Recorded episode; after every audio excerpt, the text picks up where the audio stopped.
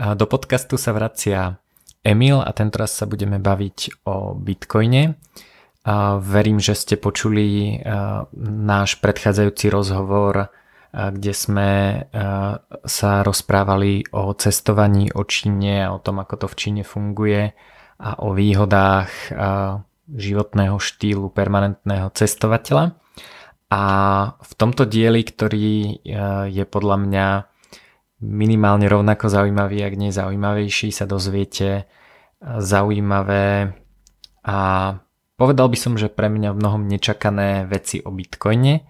A dozviete sa o tom, že e, to nemusí byť iba platobný systém, ale dá sa použiť na všeličo iné, či už dobré alebo zlé.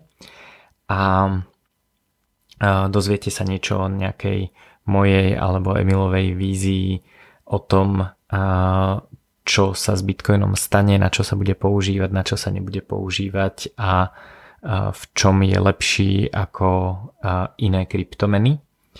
V minulom podcaste som spomínal, že som založil niekoľko facebookových skupín, ktoré sa venujú témam, ktoré ma zaujímajú, pretože komunikácia cez podcast je tak trochu jednosmerná a ja vlastne spravím nejaký rozhovor alebo niečo porozprávam o téme, ktorá ma zaujíma, ale väčšina z tých tém sa dlhodobo rozvíja a myslím si, že by bola škoda, keby e, sme zostali v móde nejakých statických informácií, ktoré tlačím iba ja vám, takže ak vás niektorá z týchto tém zaujala, tak sa prihláste do skupiny. Odkazy na jednotlivé skupiny sa nachádzajú na stránke tohto podcastu sú to exponenciálne technológie, potom skupina o talebovskom pohľade na svet, biohacking a predlžovanie života a zvyšovanie produktivity, crowdsourcing a skryté svety. Skryté svety je skupina, ktorá sa venuje zaujímavým svetom, napríklad Čína, Japonsko a Korea alebo akékoľvek iné svety, ktoré sú skryté nášmu bežnému pohľadu. A ďalšie e, zaujímavé skupiny je samozrejme slovenská bitcoinová skupina. Mám dokonca takú staršiu skupinu o e, čaji a čajovej kultúre, takže poklikajte a, myslím si, že je celkom dobrý nápad diskutovať o témach, ktoré nás zaujímajú a nielen písať na, na vol, že e, čo sme mali na obed a kde sa práve nachádzame. Ďalšia zaujímavá skupina, ktorá ma napadla, je o drónoch a drónových technológiách. Takže všetko to nájdete v popise podcastu a teraz už vítam Emila pri pokračovaní tohto rozhovoru a konkrétne pri téme Bitcoinu. V druhej časti by som sa chcel pobaviť trošku o Bitcoine.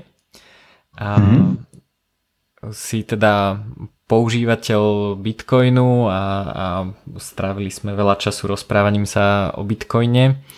A dajme teda pre ľudí, ktorí nevedia, čo je to Bitcoin, také dvojminútové intro. A môžem skúsiť začať ja, môžeš ma nejako doplniť. A Bitcoin je z môjho pohľadu naj, najjednoduchšie pochopiteľný ako, ako digitálna hotovosť. To znamená, že sa to správa ako peniaze, ktoré mám v peňaženke, ale dokážem ich posielať cez internet, respektíve ani sa veľmi inak ako cez internet posielať nedajú.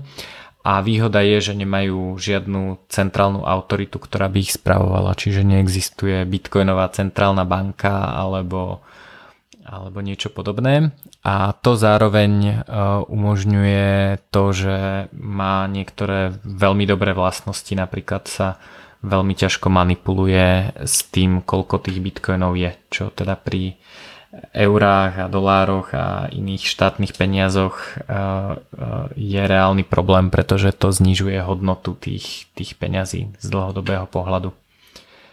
Neviem, ako, ako ty zvykneš vysvetľovať Bitcoin ľuďom, ktorí, ktorí o ňom nič nevedia alebo vedia veľmi málo? Tak urobil si veľmi pekné intro do Bitcoinu. A ja záleží v záležitosti na tom, s kým sa momentálne bavím, vždy urobím iné intro, ale keďže ty už si urobil také pekné, politicky korektné, tak ja urobím politicky nekorektné. Výborne. A podľa mňa Bitcoin je free market monetárny systém, ktorý sa snaží vyriešiť jeden konkrétny problém a to je, ako sa ochrániť pred štátnym násilím. To znamená, ty keď sa pozrieš do, do histórie, tak vidíš mnoho príkladov, ako sa ľudia alebo firmy snažili vytvoriť nejaký finančný systém alebo nejaké peniaze, ktoré by fungovali čisto na slobodnom trhu podľa nejakých súkromných pravidel. A vždy, keď takýto finančný systém začal byť čo je len trochu úspešný a začal konkurovať so štátnymi peniazmi, tak čo sa stalo, že bolo, že štátni úradníci buď urobili jeden telefonát alebo poslali nejakých ujov v uniformách, aby ste daných ľudí išli zrušiť. Stalo sa to niekoľkokrát v histórii. Podľa mňa jeden z takých príkladov, o ktorých veľa ľudí nevie, je, že v Číne existovala predtým, ako tam bol WeChat, ktorý sme spomínali, existovala platforma, ktorá sa volá QQ od čínskeho Google, ktorý sa volá Tencent. A tento Tencent si vygeneroval vlastné, vlastné peniaze. Nejaký QQ money, ale neviem presne, ako to volali. Uh-huh. A začalo to byť extrémne populárne do, do miery, že väčšina ľudí na, na QQ začala tento token používať na svoje finančné transakcie. Uh-huh. A samozrejme, čo sa stalo, ako sa dá predpovedať, je, že ten sem dostal phone call od nejakého čínskeho ministerstva, kde im bolo oznámené, že, že tú platformu buď vypnú, alebo pôjdu do Gulagu. tak sa rozhodli, že ju asi radšej vypnú. A, a presne toto je problém, ktorý sa Bitcoin snaží vyriešiť. To znamená, akým spôsobom je možné nadizajnovať nejaký free marketový monetárny systém, ktorý by bolo, ktorý by bolo extrémne ťažké zrušiť pomocou násilia. Mm-hmm. Tých príkladov je veľa aj v Amerike, aby sme teda nehovorili o tom, že to je len v Číne. V Číne, e, teda v Amerike vlastne Nixon ľuďom zhábal zlato. Či nie, sorry, bol to Nixon? Nie. Uh, áno. Hej? Nixon zrušil zlatý štandard. Zrušil zlatý štandard, ale bolo tam mm. ešte to zhabanie zlata, že, že štát vlastne povedal, že... že... Roosevelt? ale teda uh, ľudia, keď mali nejaké, nejaké svoje zlaté mince v trezore, tak ich museli pod hrozbou štátneho násilia odovzdať. A ďalší príklad sú také novšie, uh, napríklad Liberty Reserve dolár, uh, čo, bolo, čo boli vlastne uh, také súkromné doláre, ktoré, ktoré boli kryté zlatom v pôvodnej hodnote, myslím, tak ako bol americký dolár, pretože dolár bol pôvodne uh, váha v striebre. Hej? Čiže, mm-hmm. čiže vlastne Liberty Reserve bol, bola vlastne snaha uh, vytvoriť uh, platobný systém fyzické mince, ktoré boli kryté rovnako ako pôvodné, pôvodné doláre. Čiže to bol, to bol ďalší systém, myslím, že jeho zakladateľ skončil v base aj, aj napriek tomu, že iba mhm. predával v podstate uh, zlaté a strieborné mince, čo je zvláštne, lebo to robia banky úplne bežne a ako raziť svoje mince nie je nejaký zásadný problém.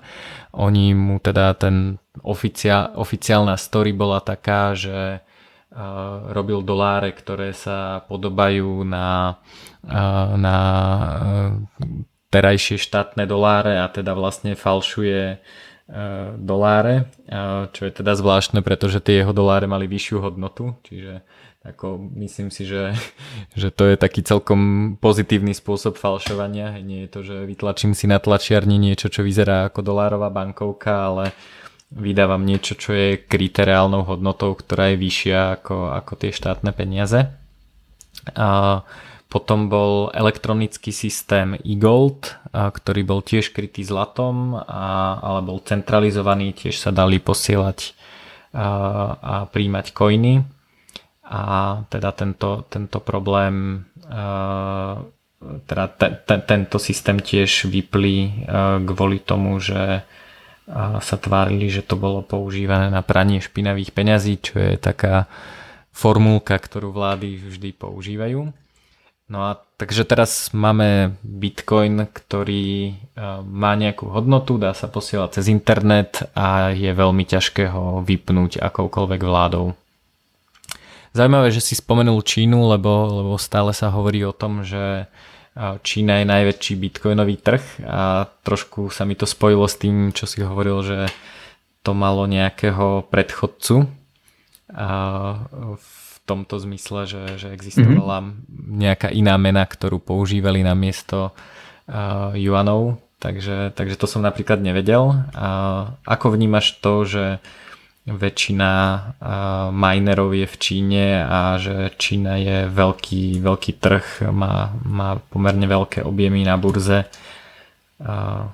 Aký je tvoj názor na toto? Ja ešte najskôr veľmi rýchlo mm-hmm. poviem, že táto vlastnosť Bitcoinu, že je pomerne veľmi ťažké, alebo dajme tomu drahé ho zrušiť pomocou násilia, zabezpečuje, že pomerne, že prvýkrát v histórii máme možnosť urobiť peniaze, ktoré majú obmedzenú, limitovanú a garantovanú garantované celkové množstvo zásoby. Uh-huh.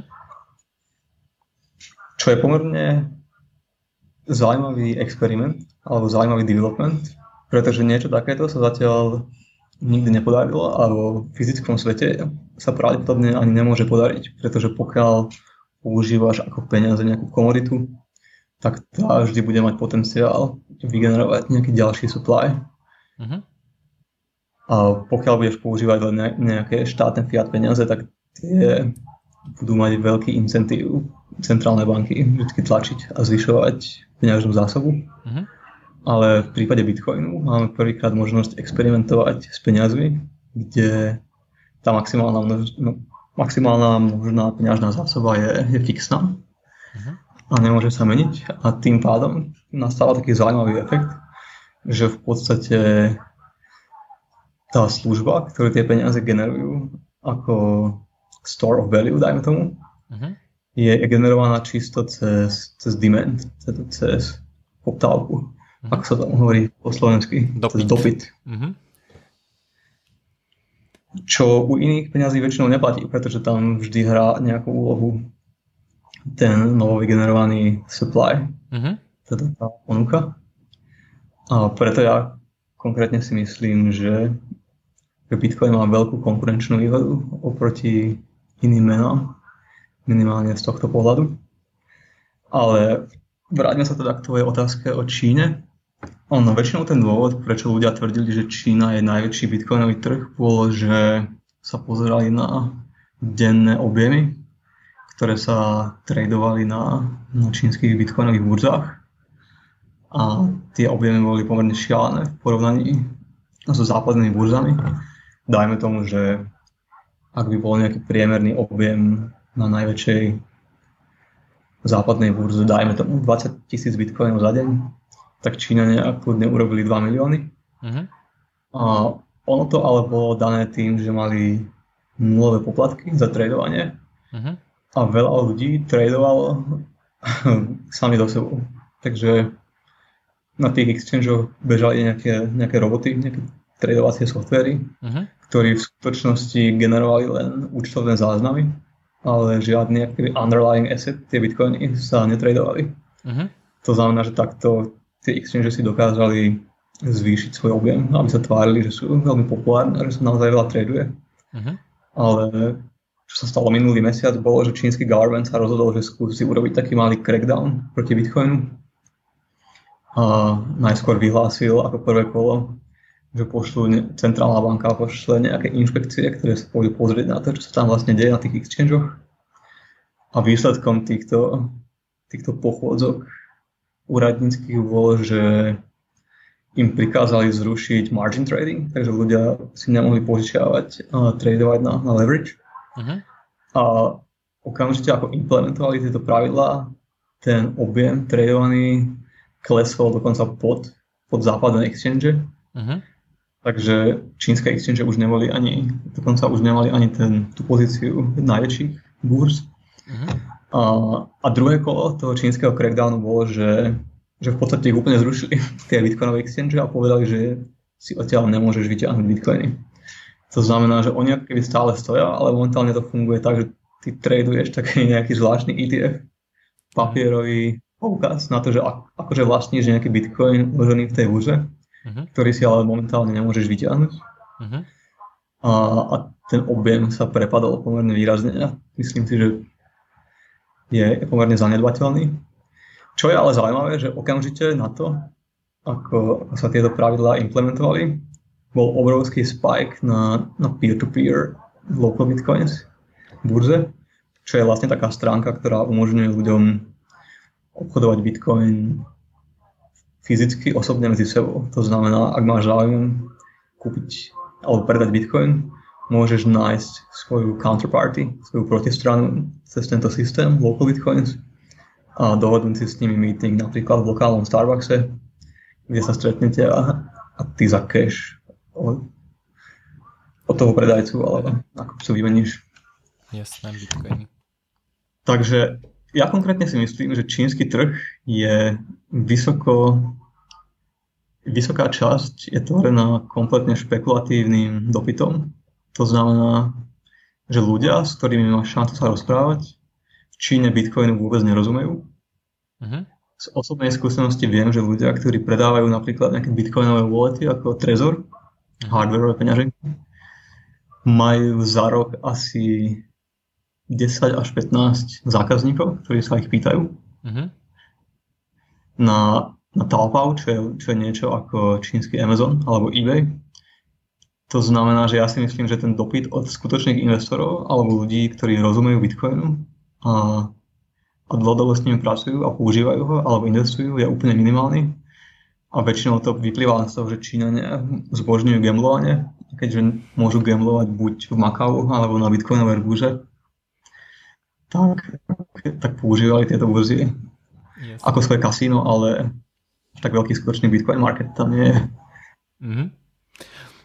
Ešte k tomu, že, že sa to nedá zhabávať násilím, tak mňa vždy veľmi pobaví, keď idem e, cez nejaké hranice, dokonca aj v rámci, v rámci Schengenu a vidím tam ten nápis, že musím zadeklarovať e, všetky cennosti, cenné papiere a meny, ktoré majú hodnotu vyššiu ako 10 tisíc dolárov, tak e, ma to vždycky pobaví, že, že vlastne mám v každom momente prístup k mojim bitcoinom, ktoré sú uložené v cloude a žiadny colník s tým nič nemá. Čiže mám, mám pocit, že, že ten štátny systém vždy, vždy v tomto momente, keď krosujem hranice, tak, tak si uvedomujem, že ten štátny systém vlastne absolútne nestíha k realite, hej, že, že, um, že vlastne toto je napríklad spôsob, akým môžem bez toho, aby, aby o tom existoval akýkoľvek záznam v nejakej banke alebo aby, aby štát vedel, že niečo robím, môžem presúvať peniaze po svete ako sa mi zachce a, a, a ten colník, ktorý, ktorému sa vlastne doteraz museli tí ľudia nejakým spôsobom vyhnúť a nejakým spôsobom prepašovať toto, alebo to poslať teda cez banku, ktorá, ktorá o tom viedla záznam a notifikovala o tom nejakých nejakých úradníkov, ktorí to skontrolovali, tak teraz vlastne toto nefunguje. Čiže je to veľmi zaujímavé, že za posledných 8 rokov vlastne úplne zrušili celý tento koncept e, e, prenosu hodnoty cez hranice a jeho sledovania, čo je podľa mňa celkom, celkom e, dôležitý vývoj.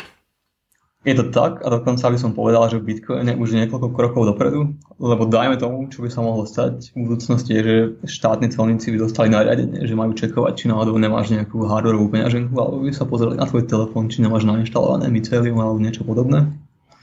A čo samozrejme ty môžeš robiť je, že si len skonvertuješ svoj súkromný kľúč na nejakú mnemonickú pomocku, ktorú, si, ktorú sa naučíš na spamäť ako básničku a tým pádom môžeš cestovať po celom svete uh-huh. s tým, že máš access kompletne k tvojmu celému portfóliu, ktorý nemá žiadny fyzický, žiadnu fyzickú manifestáciu. Nepotrebuješ o sebou nosiť žiadny hardware alebo ani kúsok papieru. Vôbec nič. Môžeš si cestovať z Číny do Ameriky, môžeš, môžeš prejsť cez hranice úplne holý, len v trenkách. A aj napriek tomu si môžeš preniesť v podstate úplne všetko, čo vlastníš, čo je pomerne veľký game changer. A podľa mňa dosť veľa ľudí, ktorí hovorí o Bitcoine, si neuvedomuje, aká obrovská výhoda to je mm-hmm. v porovnaní so štátnymi menami a štátnym finančným systémom, ktorý beží v podstate na, na bankovom systéme. To je, to je určite veľmi zaujímavé. Ja si pamätám, som sa uh, uh, rozprával s človekom, ktorý sa venuje uh, ťažbe zlata a pýtal som sa ho, že uh, ako si vlastne zlato zo svojej uh, bane, kde sa nachádza, prenáša do, do iných miest alebo, alebo iných krajín. A povedal, že veľmi jednoducho zoberie zlatú mincu, e, na lokálnom trhu ju predá a na cieľovom, e, v cieľovej krajine si kúpi novú, že nemá mm-hmm. žiadnu, žiadny citový vzťah k tomu, že to bola teda jeho minca, ktorú on vyťažil, čiže toto je vlastne um, taký možno iný pohľad aj na sťahovanie celkovo, hej, že namiesto toho, aby som si stiahoval niekam svoj televízor a repráky, tak ich tu predám a keď prídem na miesto, tak si kúpim nové alebo, alebo na bazári iné teda. Takže taký, taký zaujímavý pohľad na, na mobilitu. A je to tak, že v náš prospech hrá celý ten trend exponenciálnych technológií a digitalizácie, ktorý vlastne všetky možné fyzické produkty mení na software, ktorý beží na, na tvojom telefóne. Uh-huh. A podľa mňa sa aktivy celý model vlastníctva veľmi ľahko bude dať zmeniť, alebo už sa mení na model spotreby služieb alebo zážitkov. Uh-huh. Takže ja si myslím, že ľudia, ktorí trávia veľa svojho času cestovaním, budú skôr tiahnuť k tomu, že budú vlastniť absolútne minimum fyzických vecí alebo nejakých esetov a budú len spotrebovať a prenajímať si služby alebo veci v tej geografickej lokalite, v ktorej sa zrovna budú nachádzať, ale nikdy sa tam nebudú zakoreňovať ani, ani tie veci tam nechávať alebo nejak dlhodobo správovať, pretože je to pomerne veľký náklad. Vnáša to kopu entropie do tvojho života Celkom sa na to teším, lebo, lebo výhodou toho je, že ak sú tie technológie naozaj exponenciálne, tak a, ak platím iba za spotrebu, tak vlastne a, sa mi nestane to, že príklad, kúpim si počítač, o 3 roky je už tak pomalý, že je nepoužiteľný, lebo ten software ide, ide strašne rýchlo dopredu a vyťažuje stále viac procesoru, grafickej karty, pamäte a všetkého možného. A keď tú technológiu nemusím vlastniť, tak mám vlastne pri prenajímaní vždy prístup k takmer najnovšej technológii. Že, že keď jazdím napríklad Uberom alebo nejakou podobnou službou, oni majú pravidlo na to, aké nové musí byť to auto Čiže namiesto toho, aby som si kúpil auto, ktoré mi o 5 rokov úplne zastará, tak, tak jazdím vlastne stále na relatívne nových autách bez toho, aby som do toho musel investovať. Čiže ak, ak sa to premení na rental službu alebo dokonca na software, kde je tento efekt ešte oveľa silnejší, tak vlastne tým pay-per-use nemám len to, že nemusím niečo vlastniť a starať sa o to, ale zároveň mám prístup k najnovším technológiám, ktoré sú dostupné nejakým spôsobom. Je to tak a, a zároveň keď hovoríš, že sa tešíš do budúcnosti, tak ja ti môžem povedať, že sám za seba, tak ako už niekoľko rokov cestujem, tak ruka v ruke sa, sa zvyšuje aj môj minimalizmus, čo je v podstate taká filozofia, ktorá hovorí, že človek by si mal nechať len tie úplne esenciálne fyzické produkty, ktoré používa pomerne často a všetko ostatné čo najviac rentovať a nechať ostatných ľudí, aby, aby to spravovali a potom si to len od nich prenajímať. Tak momentálne absolútne všetky veci, ktoré ja vlastním, všetky moje esety a fyzické mm-hmm. fyzické statky sa zmestia do jednej veľmi malej cestovnej tašky. A to je všetko. Okrem toho už vôbec nič nevlastním, takže si myslím, že v dnešnej dobe nie je až taký veľký problém žiť cez rentovanie uh-huh. a až tak veľa toho vlastniť nemusíš. Súhlasím, uvedomil som si to, keď som bol mesiac na Bali a bol som v krásnom dome s, s bazénom, ktorý, ktorý by mi mohol ktokoľvek závidieť, keby som ho vlastnil a bol uh, myslím si, že viac menej rovnako dostupný ako môj momentálny byt, v ktorom bývam na Slovensku, takže to je tá, tá flexibilita a, a to, to rentovanie, že uh, teda flexibilita v tom, že, že si môžem veci prenajímať a môžem si prispôsobovať aj ten štandard, že niekedy je vlastne jedno, kde som, potrebujem sa vyspať, čiže keď som, keď som pristal na letisku a, a dorazil som do cieľovej destinácie o 4 ráno, tak jediné, čo ma zaujímalo je, že som potreboval postel, tak som našiel najlacnejší hotel a vyspal som sa, ráno som odtiaľ odišiel, ale potom keď som tam už trávil viacej času, tak som si mohol vybrať to, čo mi prinášalo väčšiu radosť a nemusel som sa starať o to, že či spadne strecha alebo čo sa s tým stane, pretože to bol projekt, problém toho majiteľa. Takže toto... Mňa, mňa veľmi zaujímal taký koncept, ktorý spomínal niekto z Uberu alebo z Liftu, už nepamätám, že jeden pravdepodobný business case, ktorý by mohol existovať, sú pre self-driving auta je mobilný hotel, uh-huh. v ktorom keď sa potrebuješ presunúť medzi dvoma mestami, tak by si sa v noci mohol vyspať s tým, že by si dorazil rovno do svojej destinácie a nemusel by si platiť prenájom izby v tom druhom meste. To je ako nočný vlak s lôžkom.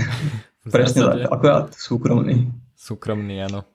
Ja sa na self-driving auta veľmi teším, lebo myslím si, že to vyrieši veľa mojich problémov. Nie si sám.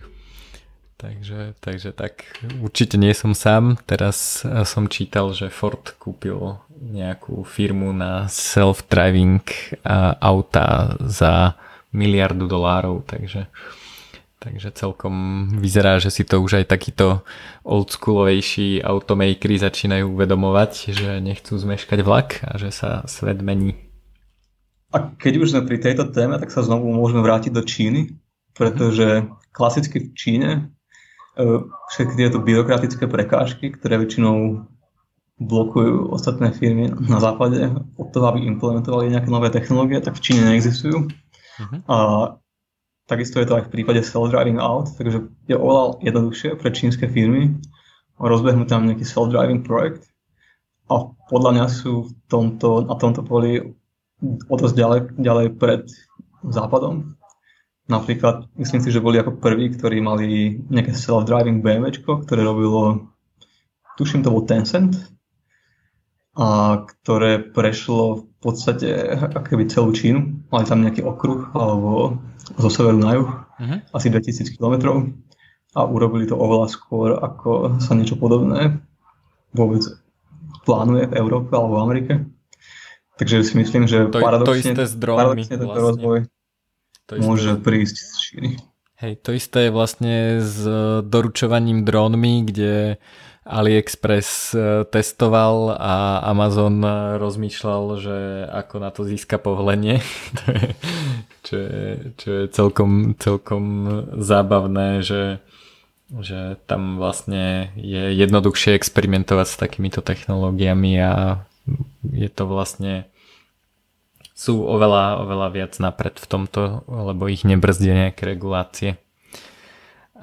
Dobre, poďme späť e, k Bitcoinu. Ty používaš Bitcoin teda trochu aj na šetrenie a aké sú tvoje argumenty pre držanie nejakej veľkej časti portfólia v bitcoinoch a nie napríklad v zlate alebo v eurách alebo v akciách a podobne? Mm, pre mňa osobne by ten argument bol v tom, že Keby som si chcel vytvoriť nejaké ideálne portfólio, ktoré ty si napríklad popísal cez barbell strategy, mhm. ktorý, ktorý by znamenal, že si diverzifikujem svoje asety do dvoch, do dvoch kategórií. Tá jedna kategória je tá najbezpečnejšia možná. Uh-huh. To znamená, že budem uvažovať o tom, ktorý asset mi bude pre mňa subjektívne poskytovať tú najväčšiu možnú mieru bezpečnosti. Uh-huh. A myslím si, že, že zmena jeho ceny nie je pravdepodobná, alebo nebude veľmi ovplyvňovať, ak náhodou nastane.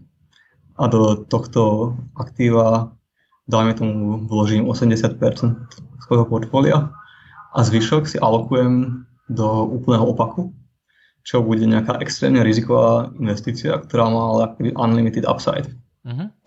To znamená, že sa môže nekonečne zvýšiť a keď náhodou sa to nepodarí, tak stratíš len, len petinu svojho portfólia.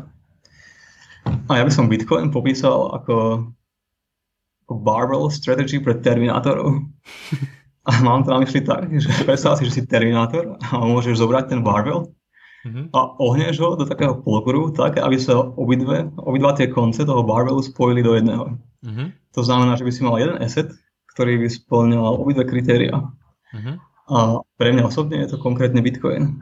A to z toho pohľadu, že si myslím, že jeho upside je, je nekonečný. V podstate najlepší možný best case scenario by bolo, že sa Bitcoin stane jedinou menou alebo rezervnou menou a nebude mať žiadnu konkurenciu od štátnych peňazí v tom prípade si myslím, že keby si spočítal trhovú kapitalizáciu jednak všetkých, všetkých peňazí, ďalej toho, ďalej drahých cenných kovov, kopu real estateu a, a stock marketu, kde momentálne veľa bohatých ľudí ukladá svoj majetok uh-huh. len kvôli tomu, že nechcú držať peniaze.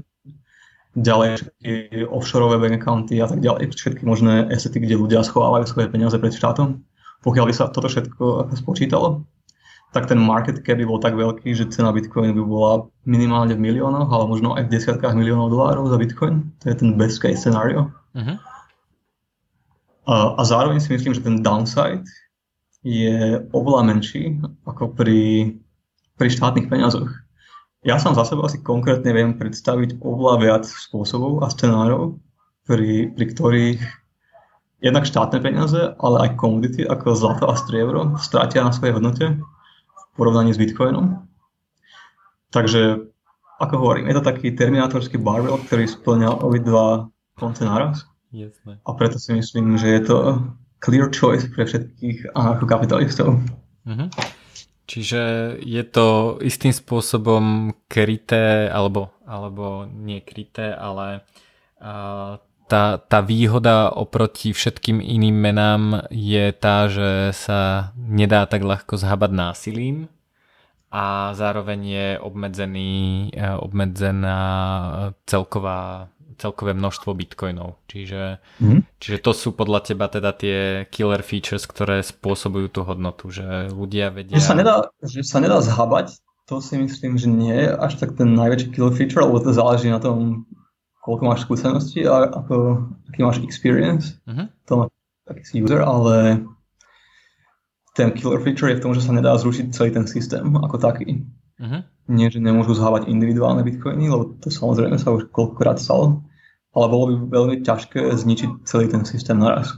No dobre, ale ani všetko zlato na svete nezničíš. Uh, Čiže napríklad oproti zlatu je tá výhoda, že, že presne to ako, ako pri tých hraniciach, že, uh, že keď príde niekto k tebe domov a, a má, má zbraň a povie ti, že odovzdaj všetko zlato, čo teda nie je žiadna fantasy story, to je niečo, čo sa v Amerike reálne stalo, a, tak s Bitcoinom to je oveľa ťažšie uh, spraviť, nie, spraviť niečo takéto. Čiže ja som to skôr myslel takto, že, že oproti zlatu alebo eurám, ktoré, o ktorých v zásade vedia, kde ich máš, lebo bankové účty sú pre štát úplne otvorené a, a bankovky ako také sa tiež teda fyzicky dajú zhabať. Čiže, alebo, alebo teda čo, čo okrem tohto je e, podľa teba tá výhoda, ktorá môže e, spôsobiť ten upside, že prečo, prečo to nebude zlato alebo prečo to nebude niečo iné. Jedna z hlavných výhod, ako už si spomínal, je obmedzený, obmedzený supply. to sa môže dať ako triviálny point, ale v skutočnosti je to extrémne dôležité, lebo keď sa zamyslíš nad tým, čo keby spôsobuje dlhodobú cenu peňazí, či je to dolár, euro alebo nejaké iné, iné peniaze, tak je to vždy nejaký, nejaký tanec medzi supply and demand, uh-huh. silami, ktoré, ktoré sú na trhu. A, a v prípade Bitcoinu je, je celý ten supply side veľmi dobre predvídateľný, na rozdiel od hociakého iného assetu. Uh-huh. To znamená, ja vôbec neviem predpovedať, aký bude, aká bude celková peňažná zásoba amerických dolárov za 20 rokov od teraz, ani či americký dolár bude existovať. Uh-huh. Ale viem ti pomerne veľmi presne povedať, aká bude peňažná zásoba Bitcoin za 20 rokov. A neviem to dokonca povedať ani u komodít, ako je zlato alebo striebro, lebo jednak existuje možnosť, že nájdeme nejaké ďalšie ložiská na Zemi, Uh-huh. Ale tiež sa môže stať, že nejaký šialený investor ako Peter Diamandis zainvestuje do nejakej space mining, do nejakého space mining startupu. Čo ktorý, už spravil teda? Len, čo len, už spravil a ten konkrétne môže byť asi na zlato, že? Uh, neviem, neviem, čo chcú ťažiť, ale Planetary Resources mom- momentálne hlavne uh, sa snažili vybaviť to, aby americká vláda rešpektovala súkromné vlastníctvo asteroidov, čo sa im podarilo. To Obama podpísal, takže teraz vymýšľajú, že ako to teda technologicky spraviť a, a ak nájdú asteroidy, na, ktorom, na ktorých bude zlato, tak predpokladám, že ho budú ťažiť, lebo by boli hlúpi, keby to nerobili. Dobre, tak dajme tomu, že sa to nestane zajtra, ale pokiaľ plánuješ investovať dlhodobo, dajme tomu na nejakých ďalších 50 rokov až do konca svojho života, tak existuje určitá šanca, že celková zásoba zlata sa signifikantne zvýši a to by mohol byť veľký problém. Iný spôsob, nad ktorým môžeš nad touto témou rozmýšľať je, že o tom, aký bude demand alebo dopyt po, po nejakých peniazoch, či je to dolár, euro, uh-huh. alebo čokoľvek renminbi alebo bitcoin, o tom naozaj nevieme povedať skoro nič, pretože do tejto rovnice vstupuje príliš veľké množstvo subjektívnych faktorov, ktoré ten demand ovplyvňujú. Uh-huh. To znamená, že to je ako keby pre nás vždy úplný black box. My oveľa viac informácií môžeme mať o tom systéme cez supply side. A spomedzi všetkých možných alternatív o Bitcoine toho vieme najviac. Uh-huh čo poskytuje pomerne veľkú objektívnu konkurenčnú výhodu. Ďalší fakt, ktorý podľa mňa prospieva Bitcoinu je, že je veľmi ľahké využívať ho na, na aktivity, ktoré štát považuje za, za nelegálne. Pamätám si, že existovala nejaká, nejaká štúdia, ktorá analyzovala počet všetkých interakcií, ktoré nie sú oficiálne. Uh-huh. Nazvali to ako System D Activity ktorá mapovala počet všetkých finančných transakcií za také služby alebo tovary, ktoré ľudia si len tak vymieňajú. Uh-huh. Napríklad tam môže byť zarátané, že si kupuješ úhorky od svojho suseda, nemusí to byť nič crazy. Uh-huh. A prišli na číslo, ktoré bolo blízke 50% celkového globálneho GDP. A ty ako keby, keď máš nejaký finančný systém, ktorý dokáže všetku túto aktivitu podporovať, znižovať transakčné náklady v celom tomto systéme, tak je tam pomerne veľký upside a veľká motivácia, aby sa tí jednotliví playery čo najviac postupne dostávali do toho bitcoinového ekosystému, čo sa aj v praxi deje. Určite. Uh, taká, taká ďalšia pripomienka ľudí, ktorí majú nejaký problém s bitcoinom a o ktorej sme sa my pomerne dosť bavili, je volatilita. Uh, hovoria o tom, že, že teda tí kritici Bitcoinu hovoria o tom, že Bitcoin je príliš volatilný na to, aby bol použiteľný ako nejaká účtovná jednotka. Príliš volatilný znamená teda, že sa jeho hodnota vyjadrená v iných asetoch, v iných napríklad peniazoch v eurách a tak ďalej príliš rýchlo mení a teda nie je možné to používať ako účtovnú jednotku a, a na nejaké normálne podnikanie. A O tomto sme sa bavili, ja som ti na to mm-hmm. povedal uh, jednu časť môjho názora, ktorú teda poviem, poviem ja a ty si mi povedal na to tiež veľmi zaujímavú vec. A moja, uh, môj argument bol taký, že keď je firma pripravená na tú, na tú volatilitu, tak je pripravená na veľa iných zlých vecí, ktoré sa môžu stať. Keď je firma pripravená na to, že sa mi radikálne menia ceny v tej účtovnej jednotke, v tomto prípade v Bitcoine, tak je pripravená na veľa vecí. Čiže ak sa to dá, nevždy sa to dá, ako keď niekto vyrába lodné turbíny, tak asi, asi potrebuje trošku inú cenovú stabilitu, ako keď niekto predáva jedlo, ktoré v tom momente, keď si ho niekto objedná, nakúpi eh, cez internet alebo niečo podobné.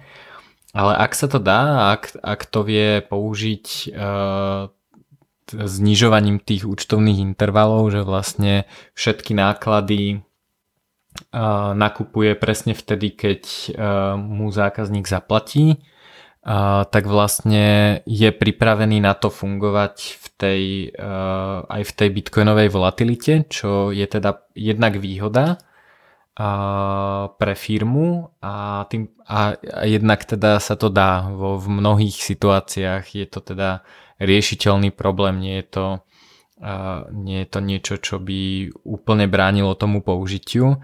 My sme na tú volatilitu iba málo zvyknutí, ale uh, historicky volatilita nebola vôbec taká, taká, uh, taká nízka ako, ako, ako to, na čo sme teraz zvyknutí. A dokonca uh, vďaka tomu, že nebola globálna ekonomika, boli ceny napríklad v zlate výrazne iné už len medzi napríklad počas zlatej horúčky Ceny v zlate v Kalifornii boli aj o dva rády vyššie ako v New Yorku, kde bola akurát kríza. Hej, že, že my, my sme zvyknutí na to, že, že tá cenová hladina je veľmi stabilná a v zásade všetko len pom- alebo skoro všetko len pomaly zdražieva, čo v skutočnosti nie je pravda, lebo vďaka rozvoju technológií veľa vecí je stále lacnejších a lacnejších, napríklad počítač Takže to, že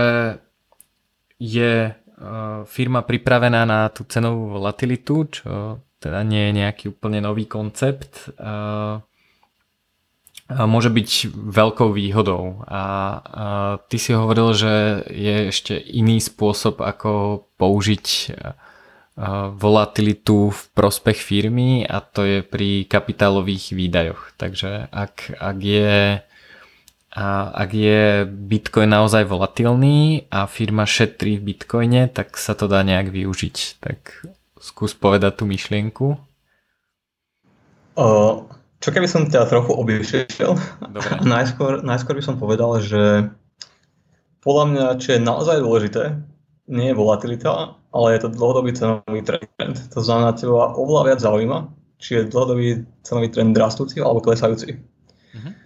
A keď predpokladáš, že ceny rastú, tak to, aká je volatilita, ťa kvázi absolútne vôbec nezaujíma. A hlavne vtedy, ak si dlhodobý investor. To znamená, ak v januári nakúpiš nejaké bitcoiny a budeš ich mať ďalších 5 rokov, uh-huh. tak to, že v priebehu januára a februára sa tá cena nejakým spôsobom bude meniť, ti môže byť úplne ukradnuté, lebo ťa to žiadnym spôsobom neovplyvňuje. A, a veľmi veľké množstvo ľudí podľa mňa väčšina ľudí, ktorí sú nainvestovaní v Bitcoine, nie sú nejakí inštitucionálni investori alebo firmy, ktoré by používali Bitcoin na svoje finančné transakcie. Uh-huh. Takže väčšina ľudí, ktorá je v Bitcoine, tento problém vôbec nerieši. Väčšina ľudí, ktorí tam sú z dlhodobého hľadiska, používajú Bitcoin na úspory a na zvyšovanie hodnoty svojho portfólia z dlhodobého hľadiska a tým pádom volatilita je úplne irrelevantná Ďalšia vec, ktorú by som povedal, je, že volatilita je trochu tak arbitrárny koncept, pretože záleží na tom, aké časové obdobie si stanovíš. Uh-huh. To znamená, že ja ak poviem, že ma zaujíma, ako sa mení tá cena v priebehu jedného roka, tak to bude iné, ako keď si dám to obdobie jeden mesiac, alebo jeden týždeň, alebo jednu, jednu minútu. Uh-huh.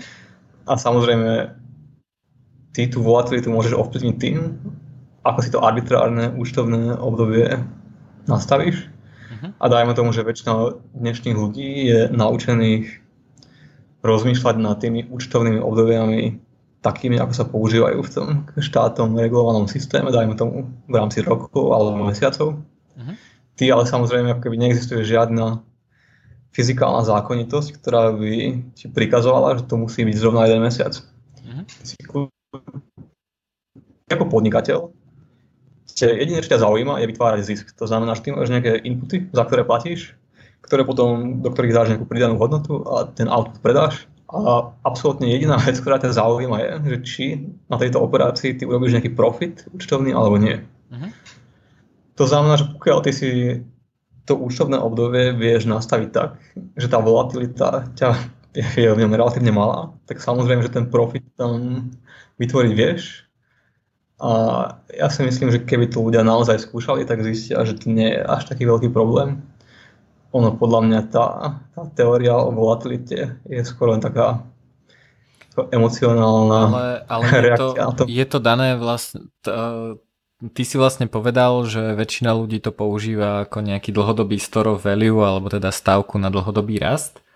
Hmm. Ale tá kritika je uh, od ľudí, ktorí hovoria o tom, že Bitcoin by sa mal používať ako platobný systém a že, že kedy sa bude alebo nebude používať ako účtovný systém v rámci, v rámci firiem. A vtedy ťa zaujíma práve krátkodobý trend a oni hovoria, že, že tá volatilita je vlastne prekážkou tohto a, a keď si povedal, že, že väčšina ľudí používa Bitcoin ako store of value, tak práve to môže, to je vlastne ako keby nahráva tomu, že áno, používajú to ako store of value preto, lebo ako účtovná jednotka to vďaka volatilite nie je až tak použiteľné.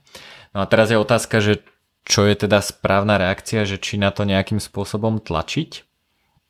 Ja som sa teraz trošku bavil s ľuďmi uh, v uh, bitcoinovej komunite, kde uh, sa ozýva kritika, že, že prečo oné, že všetci iba hromadia bitcoiny a špekulujú a že na to, aby to bolo, eh, bolo použiteľné a aby to eh, bola mena alebo niečo podobné, to treba používať ako platobný systém a neviem, platiť za všetko, za čo sa dá bitcoinami a obchodovať a tak ďalej.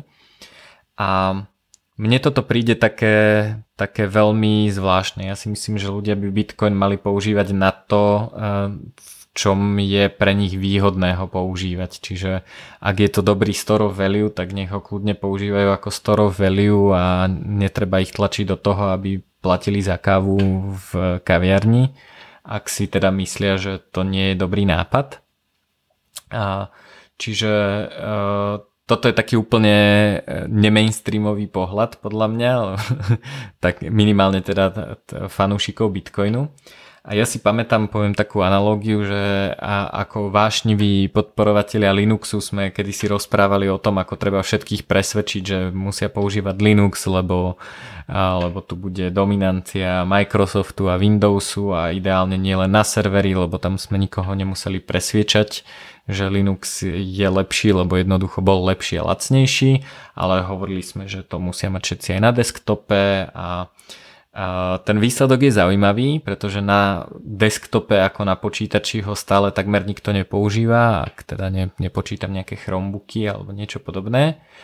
Ale aj napriek tomu je Linux najrozšírenejší operačný systém na svete, pretože ľudia ho majú na routeroch, ani o tom nevedia, na mnohých televíziách, majú ho v androidových telefónoch a tak ďalej a ten Linux sa stal vlastne najrozšírenejším operačným systémom preto, že sú nejakí výrobcovia, ktorí ho použili vtedy, keď to bolo vhodné použiť a nie, nie vtedy, keď nejakí aktivisti hovorili, že keď to nebudeš používať na desktope, tak to bude hrozné.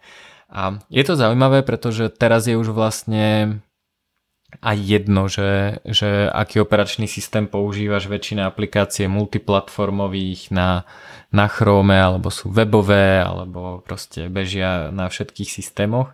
Čiže teraz práve už ani nie je taký problém, že aký máš operačný systém, to nikoho nezaujíma, ale aj napriek tomu na tom desktope stále nie je až tak používaný. A, tá paralela s tým, s tým bitcoinom je podľa mňa taká, že ľudia hovoria, že no tak keď to nebudeš používať na platbu, tak to proti tým eurám nikto nebude používať a vlastne nikdy sa ten bitcoin nerozšíri a, a neviem čo.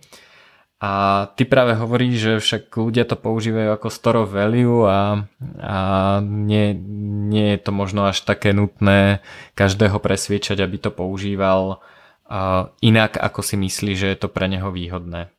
Neviem, tak, taká, taká moja myšlienková odbočka. Mm-hmm. Je, ja by som povedal, že ty si asi pred mesiacom alebo dvoma, ale možno aj dávnejšie napísal taký článok o tom, že ľudia majú ako keby rôzne emocionálne matrixy. To znamená rôzne emocionálne odozvy mm-hmm. na, na rôznu štruktúru spoločnosti alebo na to, ako sa riešia určité situácie mm-hmm. spoločenské. A ja by som povedal, že Bitcoin bol nadizajnovaný od a pre ľudí, ktorí sa snažia maximalizovať svoju osobnú a finančnú slobodu. A pre mňa taká vizualizácia Bitcoinu je keby také Star Trekové, taký Star Trekový force field, ktorý ochraňuje tvoje osobné asety pred útokmi governmentu. Mm-hmm.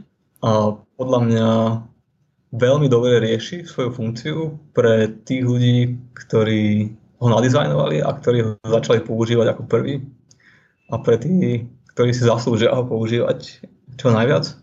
Mm-hmm. A ja by som povedal, že my ako, ako anarchokapitalisti patríme ešte do určitej skupiny ľudí, ktorí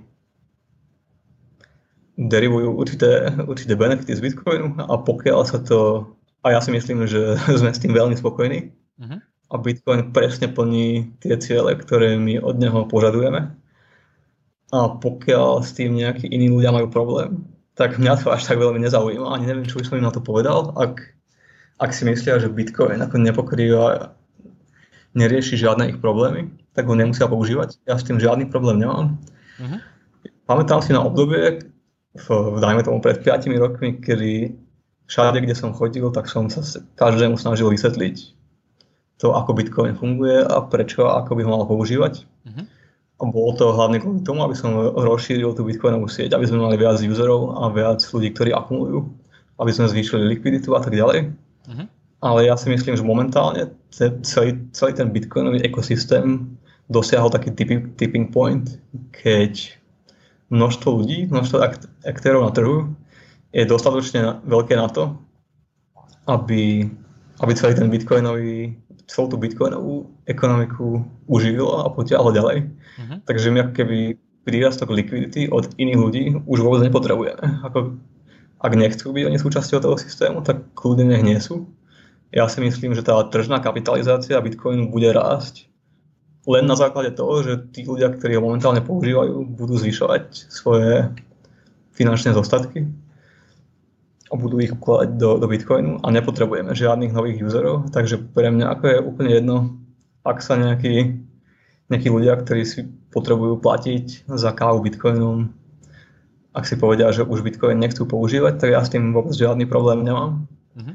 A možno je lepšie, aby išli hľadať nejaký iný systém. To je skôr také, že, uh, že taká téma, že čo by mala robiť bitcoinová komunita a proste ako by mali rozšíriť bitcoin.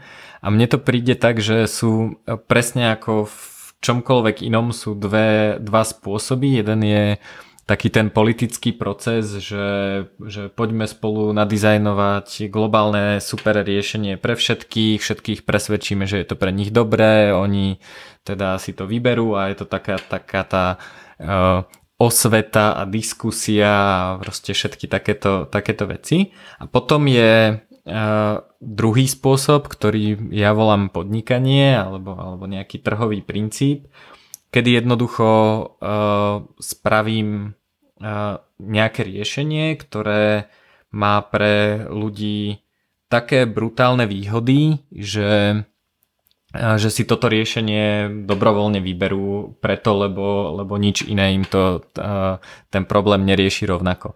A ja si myslím, že platiť za kávu sa úplne v pohode dá aj, aj eurami alebo kľudne aj debetnou platobnou kartou a, a tá platba bitcoinom je fajn, som rád, keď to funguje, má to pre mňa nejaké, nejaké drobné výhody, ale nerieši mi to nejaký môj problém, ktorý mám oveľa lepšie ako čokoľvek iné. Takže uh, mi príde divné uh, presviečať o tom iných ľudí len preto, že, že sa mi Bitcoin ako taký páči a myslím si, že tým teda zachránim celý svet, keď všetci budú platiť za kávu Bitcoinom.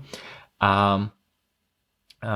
podľa mňa je oveľa zaujímavejšie, aj ak chceme, ak, ak by náš cieľ bol zvýšiť nejakú tú market kapitalizáciu, pobaviť sa o tom, že na čo je ten, uh, ten Bitcoin naozaj lepší ako všetky ostatné alternatívy. A skús možno povedať, že prečo si ty myslíš, že, že je lepší. Mm-hmm. Ja jednak s tebou úplne súhlasím v tom, že, že politický proces je, nie je preferovateľný pred nejakým market, market approachom. A tiež s tebou súhlasím, že nakoniec to, čo, to, čo spôsobí, že ľudia budú chcieť akumulovať viac svojho kapitálu v Bitcoine, bude presne to, že, že budú mať veľmi veľký return of investment a bude to ich greed, ktorý ich bude hnať do toho, aby, aby sa stali účastníkmi trhu. A nemusíme sa veľmi snažiť ich žiadnym iným spôsobom presvedčiť a tiež, tiež si myslím, že pokiaľ to, akým spôsobom platíš za kávu, je ten najväčší životný problém, ktorý momentálne riešiš, tak sa asi zameriavaš na, na veľmi zlé problémy. Mm-hmm. Asi ľuďom by som skôr poradil, aby prehodnotili svoje životné priority alebo analyzovali, teda, kde naozaj sú ich, sú ich problémy, mm-hmm. lebo sa možno fokusujú na nesprávne miesta.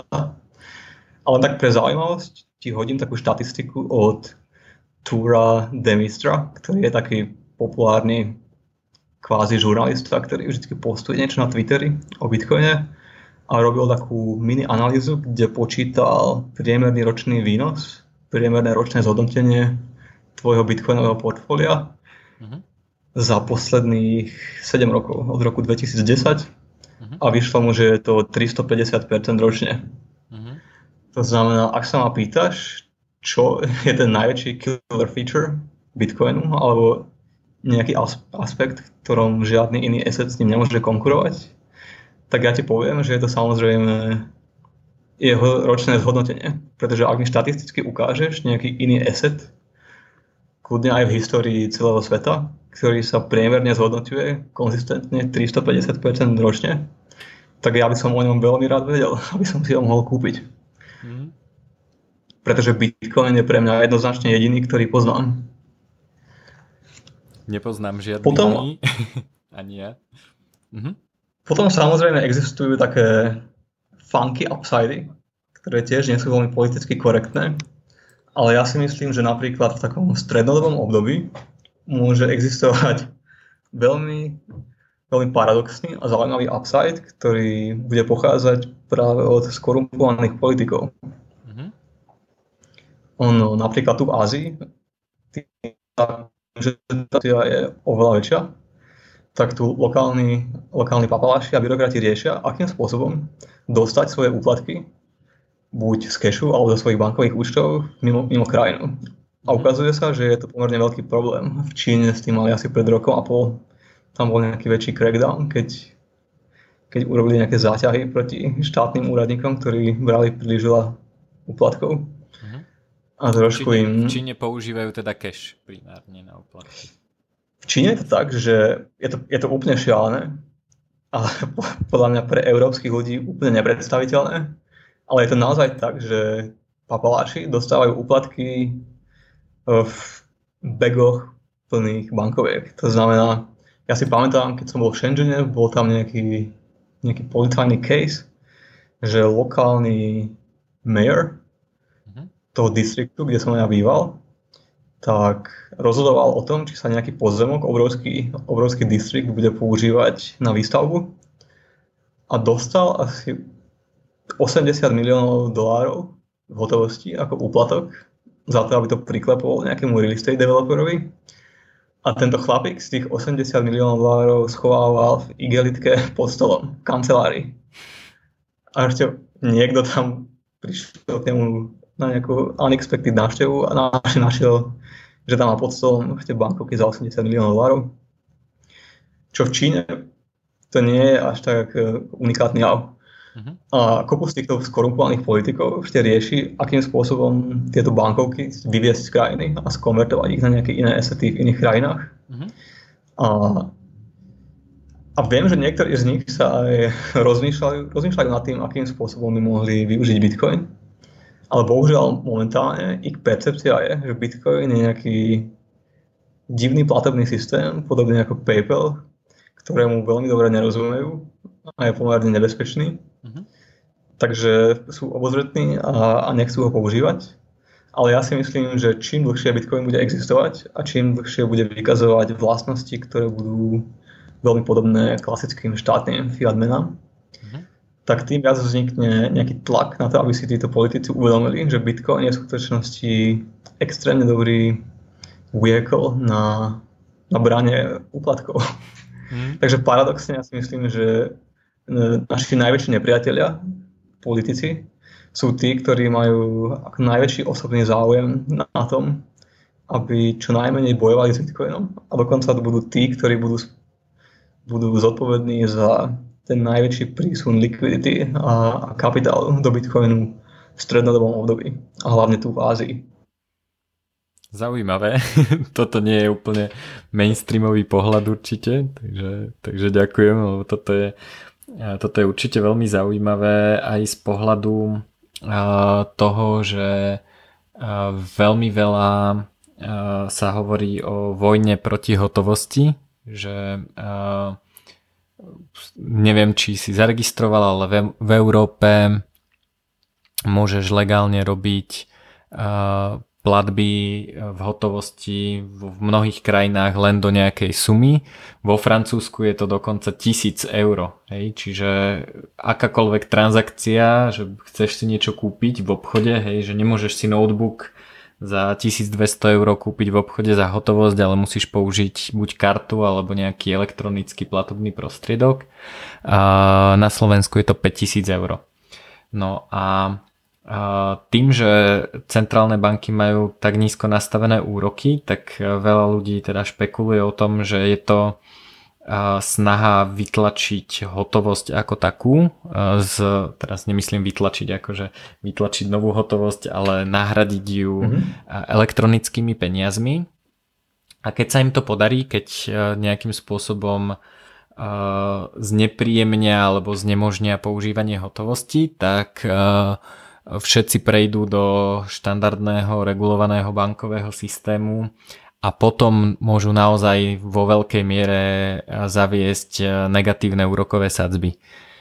Čo už teraz tým, že sa pohybujú okolo nuly a v niektorých krajinách sú drobne, jem, jemne negatívne, nejaké mínus 0,1% a tak ďalej. Um, je teda jedna, jedna z teórií, ktorú som počul od e, ekonóma Rakúskej ekonomickej školy je, že ich endgame je naozaj e, veľmi intenzívne záporné úrokové sadzby v štýle minus 5, minus 10%. No samozrejme, keby existovala hotovosť, tak e, každý si tie peniaze z banky vyberie a strčí si ich pod vankúš a, lebo proste nenechám si znehodnocovať moje úspory minus 5 alebo minus 10 percentami. A oni teda potrebujú na toto zablokovať používanie hotovosti a toto je ďalší možno zaujímavý budúci use case na Bitcoin, že je to práve možnosť ako obísť tie negatívne úrokové sadzby, ktoré postupne prichádzajú. Uvidíme, že či naozaj budú takéto, ako, ako sa niektorí ľudia boja. ale okolo nuly tie úrokové sadzby sú a, a, v niektorých krajinách, myslím, že v Japonsku už majú negatívne úrokové sadzby, takže to je možno ďalší zaujímavý use case na Bitcoin. Presne tak a nie je to napríklad len o úrokových sadzbách, ale napríklad včera som s kamošom počítal, aký cash flow môžeš mať, keď nakúpiš nejaký real estate, napríklad v Malézii, uh-huh. v porovnaní s tým, koľko by si dostal, keď len vložíš peniaze na nejaký terminovaný vklad, uh-huh. terminovaný účet. A vychádzalo to tak, že ten ročný priemerný cash flow, uh-huh. kde ani nie sú zakalkulované nejaké tvoje rizika a ďalšie náklady, vychádzal okolo 3%. Uh-huh. Mhm. A úroková miera v Malézii je tuším okolo 3,5%. Uh-huh. Takže momentálne existuje obrovské množstvo ľudí, ktorí nakupujú real estate len kvôli tomu, že nevedia, čo by urobili so svojimi peniazmi, alebo si myslia, že je to dobrá investícia. Uh-huh. A čo sa týka cashflow, keby ten real estate potom prenajali, tak zarobia, majú menší návrat, menšiu návratnosť, ako keby tie peniaze proste len zaparkovali na obyčajný terminovaný účet. Uh-huh. To znamená, že ja si myslím, že trh je deformovaný nielen vo finančnej sfére, čo sa týka úrokových mier, ale aj v ostatných odvetviach, kde kopu ľudí investuje len kvôli tomu, že nevedia, kam inám vydali svoje peniaze presne vďaka tomu, že centrálne banky ničia tú jednu z tých najdôležitejších funkcií peňazí, čo je držať svoju hodnotu do budúcnosti. Mm-hmm. No potom také ďalšie, ďalšie často skloňované použitie je finančné súkromie. Existuje dohoda, ktorú iniciovala organizácia OECD, volá sa MCAA, nepamätám si z čoho je to skratka a v zásade od roku 2017 zrušila bankové tajomstvo. V praxi to znamená to, že vyše 100 signatárov si buď už vy, automaticky vymienia informácie o bankových účtov e, ľudí, ktorí, e, ktorí buď majú účet v tých krajinách alebo sú daňovými rezidentmi tých krajín alebo to začne robiť od roku 2018. Asi polovica to podpísala už tak, že už teraz vymienia bankové informácie, druhá polovica od roku 2018. V praxi to vyzerá tak, že na konci roka banka pošle domovskej krajine informácie o zostatku na účte, o dividendových výnosoch a proste ďalších takýchto informáciách o tom, čo, čo ten klient vlastní a čo je teda podkladom na nepríjemné otázky o zdaňovaní a podobne. A zaujímavé z môjho pohľadu je to, že všetky tieto informácie sú dostupné tisíckam štátnych úradníkov. Hej, je to 100 signatárov, verím, že, že tie informácie sa v každej krajine dostanú minimálne k desiatkam, ak nie k stovkam štátnych úradníkov. A tým, že sa zaoberám IT bezpečnosťou, tak veľmi silne pochybujem, že tieto informácie aspoň raz neliknú.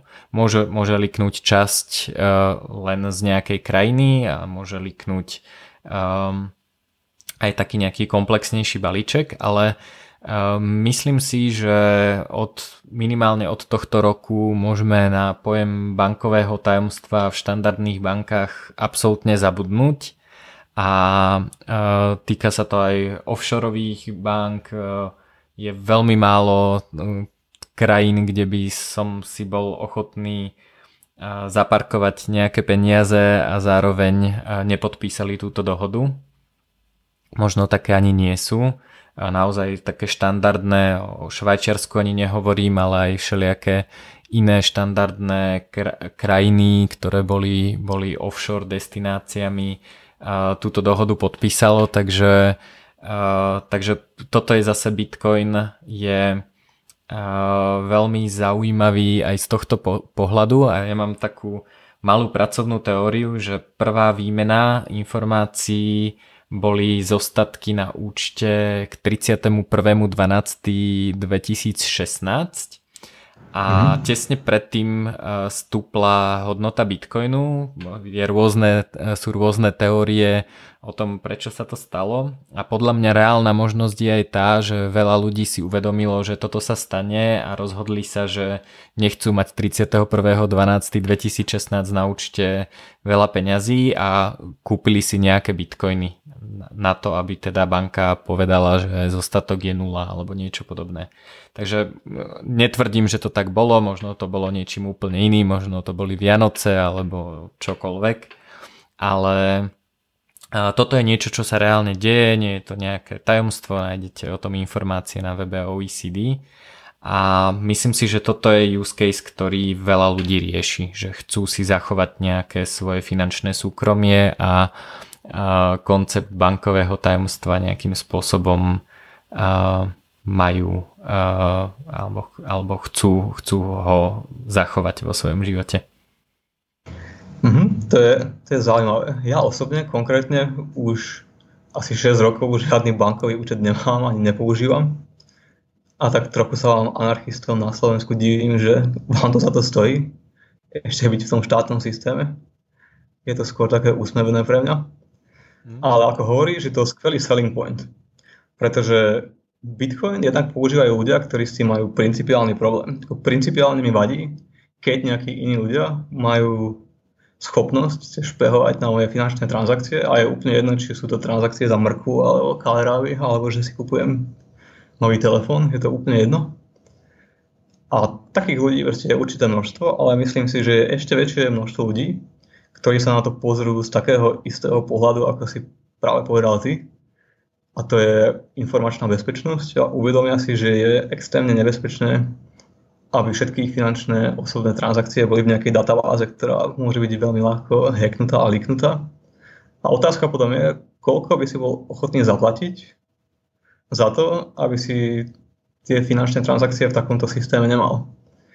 A pokiaľ je to pomerne veľké číslo, tak, tak tvoja alternatíva je držať všetko v bitcoinoch s tým, že môžeš predpokladať, OK, worst case scenario, tá bitcoinová cena môže spadnúť, dajme tomu 20%, tento rok, ale môžeš sa na to pozrieť len tak, že to je proste cena, ktorú veľmi rád platíš za to, že budeš v anonimnom, anonimnom finančnom systéme. A podľa mňa ako po mainstreamových ľudí, ktorí nie sú anarchisti, ale len si cenia bezpečnosť svojich osobných údajov, ktorí by boli ochotní Bitcoin presne z tohto dôvodu používať. Mm-hmm. Takže to je, je to, súhlasím, je to podľa mňa veľmi, veľmi zaujímavý Uh, selling point aj uh, mimo takých tradičných nazval by som to klientov Bitcoinu, ktorí iba nemajú radi štát. Je to proste aj keď si niekto cení svoje súkromie. A potom sú také, také dobré use casey obchádzanie kapitálových obmedzení, že nemôžeš vyvážať svoj majetok. Myslím, že krajiny ako Čína majú nejaké obmedzenia na vývoz majetku, takže to môže byť tiež nejaké zaujímavé použitie, ktoré sa nedá jednoducho riešiť inými spôsobmi. Hovorili sme o tých hraniciach a o deklarovaní e, majetku na 10 mhm. tisíc dolárov. Verím, že samozrejme Číňania toto majú nejak vymyslené a majú množstvo iných spôsobov, tak, ako tak, to robiť, ale, ale je to niečo, čo sa, čo, na čo je Bitcoin použiteľný a podľa mňa pohyb kapitálu po svete je uh, dobrý pre všetkých. Nie je to nejaké zlé použitie, nie je to nič, nie je to nejaký podvod alebo niečo, niečo čomu by sme mali brániť, je to naopak niečo, čomu by sme mali uh, pomáhať, pretože to pomáha uh, tej delbe práce minimálne. Uh, dobre, tak ja ti ďakujem za rozhovor, myslím, že to bolo veľmi zaujímavé a uh, snaď ho spravíme snad spravíme nejaké pokračovanie ešte neskôr a myslím, že, že sa poslucháči dozvedeli veľmi veľa zaujímavých vecí aj v prvej časti o Číne a cestovaní, aj v tejto časti o Bitcoine a ďakujem. Tak verím, že vás tento rozhovor zaujal rovnako ako mňa, že sme vás nevystrašili rečami o tom, ako skorumpovaní politici budú používať Bitcoin na skrývanie svojich príjmov, čo sa možno stane možno nie. A zopakoval by som, akým spôsobom sa môžete prihlásiť k odberu informácií o novej verzii tohto podcastu a ako sa dozviete o, o nových epizódach. Jednak tak môžete urobiť prihlásením sa na môj YouTube kanál, môžete sa prihlásiť na odber e-mailov, kedy vám vždy pošlem e-mail, keď vydám novú epizódu. A ďalší spôsob je prihlásiť sa v iTunes alebo v nejakej podcast aplikácii. Ja osobne používam Pocket Casts, ktorá má veľa výhod, napríklad dokáže zmazať uh, veľké alebo uh, dlhšie uh, chvíle, kedy uh, nikto nič nehovorí, napríklad túto.